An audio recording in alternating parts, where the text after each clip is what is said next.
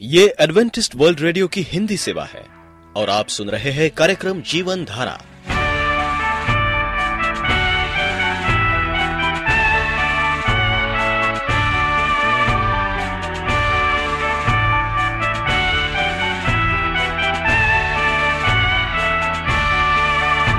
कार्यक्रम जीवन धारा सुनने वालों को मैं स्मिता और मैं अमित।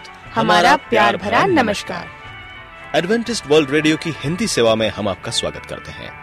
श्रोताओं, आइए, आज प्रसारित होने वाले कार्यक्रमों की जानकारी दे दें। आज होगी पहले स्वास्थ्य चर्चा, इसके बाद एक गीत होगा और फिर कार्यक्रम के अंत में पवित्र बाइबल का संदेश। तो चलिए, स्वास्थ्य चर्चा सुनने से पहले सुनते हैं ये गीत।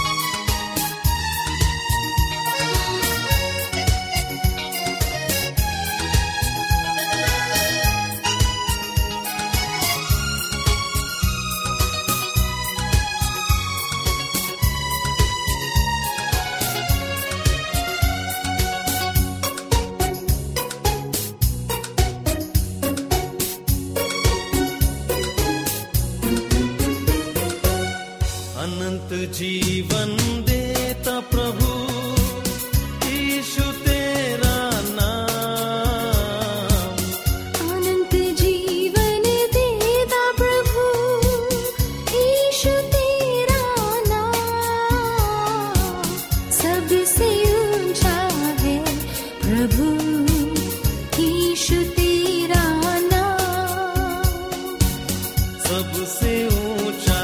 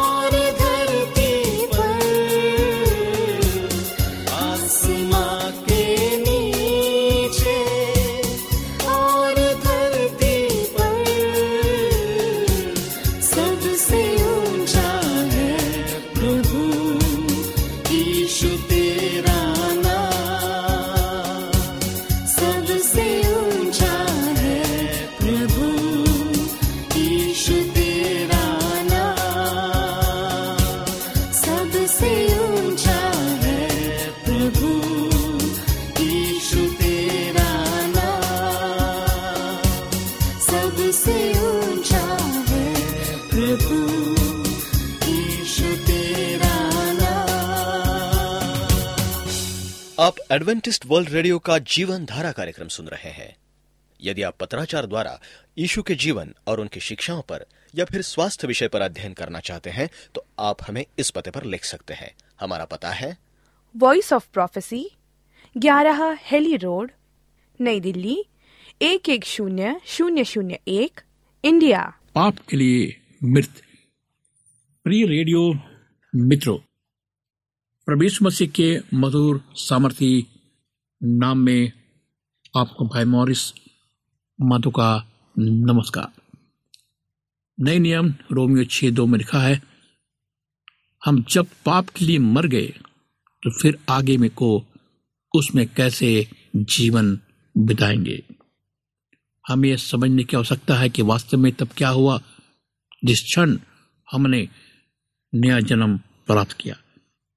पुराना पापी स्वभाव जिसके साथ हमारा जन्म हुआ था, वो क्रूस पर चढ़ाया गया। मृत हुआ, गाड़ा गया, और हमने बिल्कुल नवीन, धर्मी प्रवृत्ति के साथ नया जन्म पाया। पुराना स्वभाव जिसने स्वयं को पाप के द्वारा व्यक्त किया, वो अब आ चुका है। एक नवीन प्रवृत्ति जो स्वयं को पवित्र निर्वाह करने के द्वारा व्यक्त करने की इच्छा हमारे जीवन में करता है। बाइबल हमसे कहती है, क्या तुम नहीं जानते कि हम सबने जिन्होंने मसीह यीशु का बपतिस्मा लिया, वो क्या है? मृत्यु का बपतिस्मा लिया। रोमियो छ, तीन। ये पानी के बपतिस्मे के विषय बात नहीं कर रहा। कुछ लोग इसकी शिक्षा देते हैं, किंतु पवित्र शास्त्र स्पष्ट रूप से प्रकाशित करता है कि एक से अधिक बपतिस्मा है।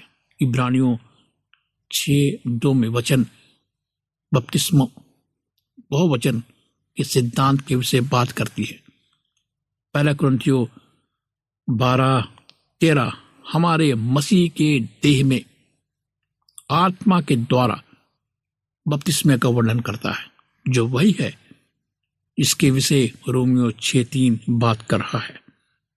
इसके अतिरिक्त अन बपतिस्मे पवित आत्मा बपतिस्मे, पानी के बपतिस्मे को शामिल करते हैं।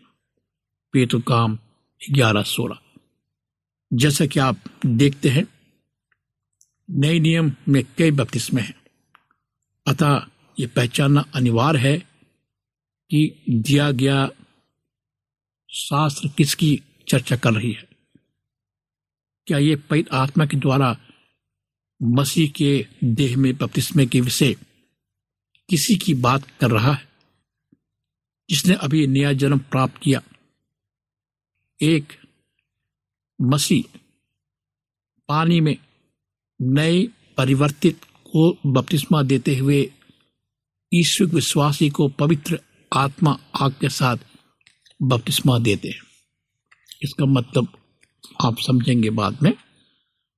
रोमियो छ में लिखा है, कैसे पवित्र आत्मा अलौकिक अलौकिक रूप से हमें परमेश्वर के बदन में रख दिया। जिस क्षण हम नया जन्म प्राप्त करते हैं, जब वो हुआ हमने उसकी मृत्यु में बपतिस्मा लिया। इसका तात्पर्य यह है कि हम मसीह की मृत्यु में सम्मिलित है। रोमियो छ चार छ में लिखा है, अतः उस मृत्यु का बपतिस्मा पाने से हम उसके, यानी यीशु के साथ क्या हुए? गाड़े गए। ताकि जैसे मसीह पिता की महिमा के द्वारा मरे हुए में से जिलाया गया वैसे हम भी नए जीवन की सी चाल करें क्योंकि यदि हम उसकी मृत्यु के समातांत में, समानता में उसके साथ जुड़ गए तो निश्चय उसके जी उठने के समानता में भी जुड़ जाएँगे। हमने मसीह की मृत्यु में भाग लिया जब पैद आत्मा ने हमें मसीह में रखा और उन चीज़ों को एक वास्तविकता बनाया जिसे पूरा करने के लिए वो मरा। ये भूतकाल में हुआ। जिस क्षण हमने नया जन्म प्राप्त किया किंतु किंतु क्योंकि यीशु के द्वारा कि, किया गया मेरे मित्रों हम जानते हैं कि परमेश्वर हमारे साथ है। वह पानी से आँख से बपतिस्मा देगा। यानी कि पवित्र आत्मा का बपतिस्मा ज़रूरी हमारे जीवन में। इसलिए, यानी लिखा रोमियो छ छ में, हमारा पुराना मनुष्य, उसके साथ क्रूस पर चढ़ाया गया, ताकि पाप का शरीर व्यर्थ हो जाए और हम आगे को पाप के दस्तक में ना रहे। मेरे मित्रों, हम, अब हम पाप के लिए मृत हैं। ये समझना महत्वपूर्ण है। पौरुष पाप प्रवृत्ति के विषय बात कर रहे थे, न कि पाप के विषय में। पाप के व्यक्तिगत काम के बारे में। उनचास बार प्रयोग हुआ है ये। यह शब्द पाप, रोमियो में पाप सैतीस बार हुआ है। बाइबल में पाप का वर्णन बहुत बार हुआ है। हम देखते हैं रोमियो तीन पच्चीस में लिखा है उसे परमेश्वर ने उसके लहू के कारण एक ऐसा प्राश्चित ठहराया, जो विश्वास करने से कार्यकारी होता है।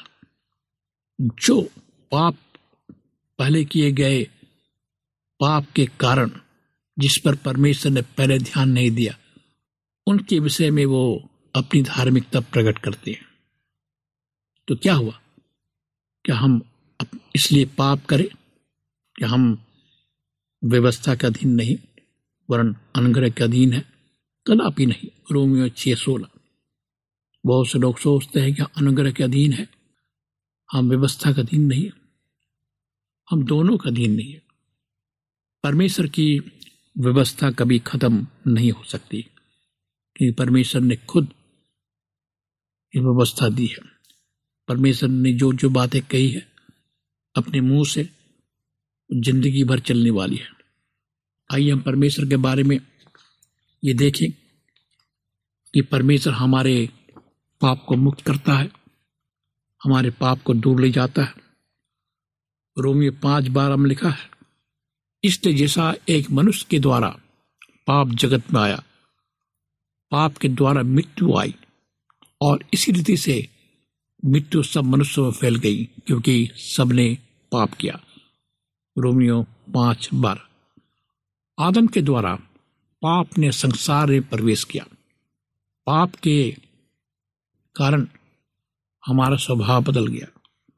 आप शैतान के, संतान के रूप में जन्मे जब आप पाप करते हैं। हम सब स्वभाव ही से अन्य लोगों के समान क्रोध की संतान थे, इफिसियो दो तीन तुम अविश्वासी, अपने पिता शैतान से हो और अपने पिता की लालसाओं को पूरा करना चाहते हो, जो लोगों से पाप के कार करवाता है। वो ये तथ्य है कि उनका पापी स्वभाव है। यदि हम इसी प्रकार हमारे पाप के कामों से निपट चुके और हमारे द्वारा किए जाने वाले पाप की मात्रा को नियंत्रित कर सके। जैसे कि धार्मिक और विश्वासी जिनके विषय में योहन्ना चार चौवालीस में कहता है, अभी भी उस पापी स्वभाव से निपटने का कोई मानवीय रास्ता नहीं है। अब बस केवल अपने पाप के कामों को घटाने के द्वारा अपनी प्रवृत्ति को परिवर्तित नहीं कर सकते। यह है कि जिस पर अधिकांश विधि सम्मत लोग केंद्रित रहते हैं, वो गलत रूप से कामों एवं पवित्रता को उनके परमेश्वर के साथ सहभागिता के आधार के रूप में जोड़ देते हैं। मेरे मित्रों, लालसा एवं चोरी मत करो विचार मत करो, ये बातें मत करो। यदि आप बस सही कार्य कर सकते हैं तो आप सही होंगे। ये उसके बिल्कुल विपरीत है, जो वचन सिखाता है, जिस कारण से अविश्वासी गलत कार्य करते हैं। वो इसलिए क्योंकि उनकी एक गलत प्रवृत्ति है, जो उन्हें पाप के काम की ओर चरण चलने के लिए मजबूर कर देती है। यह हमारा जीवन है मित्रों। परमेश्वर ने जीवन हमें दिया है। इसे संभालिए, इसे बचाइए। इस मसीह के द्वारा परमेश्वर पूर्णता पाप की जड़ में गए। हमारा पापी स्वभाव और इसके साथ निपटारा किया। कितनी अच्छी बात है। आइए परमेश्वर का धन्यवाद दे कि हमारी पापी स्वभाव का निपटारा किसने किया। उन्होंने न केवल हमें पाप के कामों से उबरने की क्षमता प्रदान की, किंतु हमारे उस भाग के साथ भी निपटारा किया, जो कि भ्रष्ट था और जिसने हमें पाप में रहने को मजदूर, मजबूर किया। जब यीशु ने क्रूस पर प्राण त्यागे, उसने न केवल हमारे सारिक काम उठा लिए, किंतु उसने पाप की उस जड़ को भी उठा लिया। हमारा पापी स्वभाव। बाइबल कहती है, दूसरा क्रंथियो पाँच इक्कीस में, जो पाप से अज्ञात था, उसी को उसने हमारे लिए पाप ठहराया कि हम उसमें होकर परमेश्वर की धार्मिकता बन जाए। यीशु ने ना सिर्फ़ पाप का वहन किया, वो पाप बन गया, वो मेमना बन गया हमारे लिए। उसने स्वयं पर वो पापी स्वभाव उठा लिया। एवं परमेश्वर से उस अलगाव का सामना किया। इस प्रकार हम भी अलगाव का सामना करते हैं। जब हम परमेश्वर से दूर चले जाते हैं और पाप करते हैं, उसने पाप के लिए परमेश्वर के द्वारा हमारी अस्वीकृति एवं दंड को सहा और उस पुरानी पापी स्वभाव के प्रति प्राण त्याग दिए। यीशु ने सचमुच पूर्ण रूप से इसे मृत्यु किया और मृतकों में से बिल्कुल नए जीवन के साथ पुनर्जीवित हो गया, जो कि आगे को पाप के प्रति भ्रष्ट एवं संवेदनशीलता नहीं रहा। इस पूर्णता नवीन जीवन में ये प्रवृत्ति संचारण अथवा पाप के प्रति प्रेरणा नहीं है। इस कारण पाप के कामों का अब आगे को उसके जीवन में कोई प्रभुत्व अथवा स्थान नहीं है। किसके लिए? जिन्होंने न्याय जन्म पाया है। रोमियो छ, पाँच, छ में लिखा है, यदि हम उसकी मृत्यु की समानता में उसके साथ जुड़ गए हैं तो निश्चय उसके जी उठने की ही समानता में भी जुट जाएँगे। कि जानते हुए यीशु के द्वारा हम भी उसके साथ पाप के लिए मृत हैं एवं हम भी उसकी मृत्यु की समानता में जुट जाएँगे जब हम यह जानते हैं। हमारा पुराना मनुष्य, हमारा पुराना पापी स्वभाव उसके साथ क्रूस पर चढ़ाया गया। ताकि पाप का शरीर व्यर्थ हो जाए, हम आगे को पाप के ताकत में ना रहें, क्योंकि जो मर गया, पाप से छुटकारा छूट कर धर्मी ठहरा। मेरे मित्रों, दूसरे शब्दों में, एक कारण कि क्यों लोग जो वास्तव में नया जन्म प्राप्त करते हैं, फिर से पाप में अपना जीवन यापन करते हैं। वो इसलिए क्योंकि वे नहीं जानते कि उसके साथ क्या हुआ है। वे नहीं जानते कि उसका पुराना पापी स्वभाव कुषित हो चुका है, यीशु में मृत्यु हो चुका है।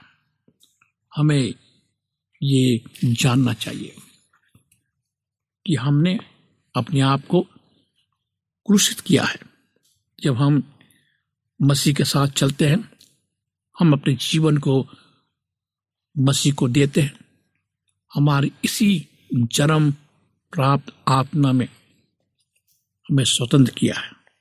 हमारी फिर सृजित की गई है। हमें फिर सृजित की गई है।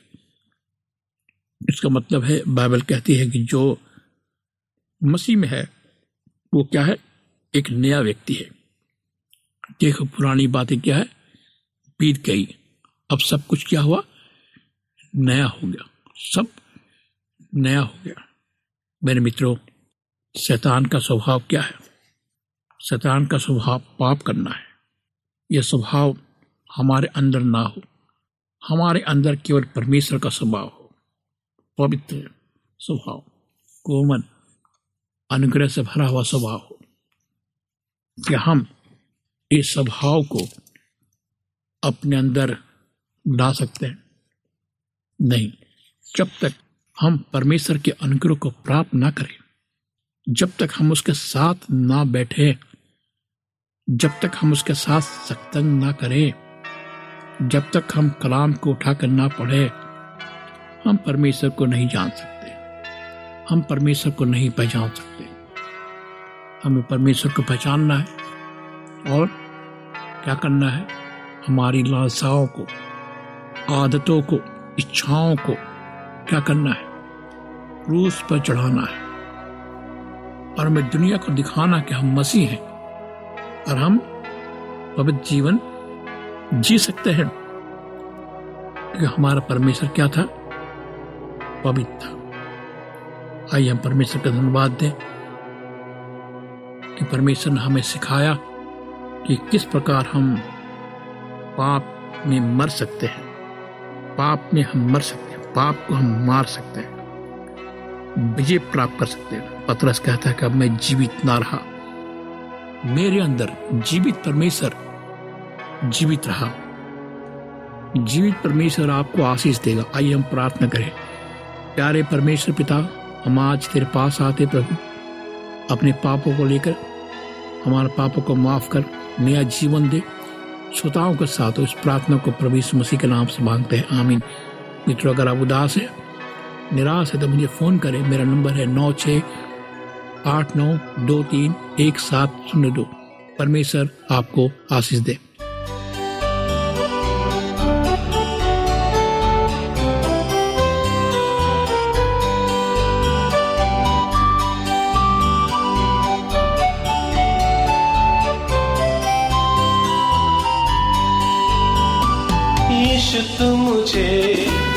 कैसे है जीना? सिखा दे। तेरे वचनों पे कैसे है चलना? सिखा दे। यीशु तू मुझे कैसे है जीना? सिखा दे। तेरे वचनों पे कैसे है चलना? सिखा दे।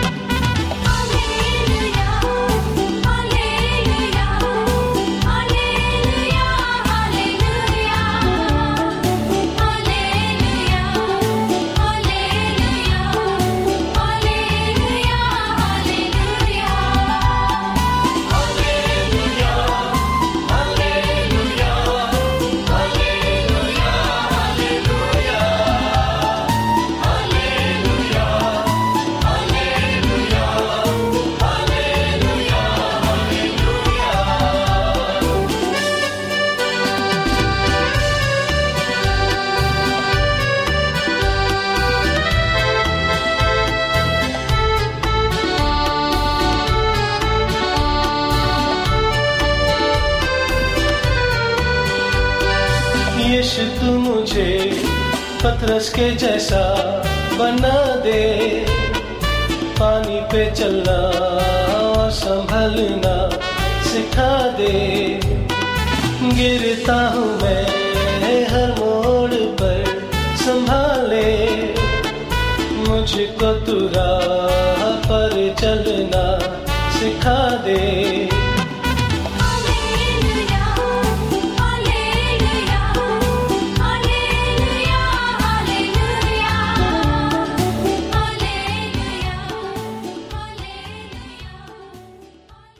यदि आपका कोई प्रश्न या सुझाव हो तो हमें अवश्य लिखिए। हमें आपके पत्रों का इंतज़ार रहेगा। हमारा पता है। कार्यक्रम Jeevan Dhara Adventist world radio post box सत्रह पुणे चार एक एक शून्य शून्य एक महाराष्ट्र इंडिया। पता एक बार फिर नोट कर ले। कार्यक्रम Jeevan Dhara Adventist world radio post box सत्रह पुणे चार एक एक शून्य शून्य एक महाराष्ट्र इंडिया। और अब हमारा समय यहीं पर समाप्त होता है। इसी समय इसी मीटर बैंड पर आपसे फिर भेंट होगी। तब तक के लिए मैं स्मिता और मैं अमित हमें आज्ञा दीजिए। प्रभु आपको आशीष दे।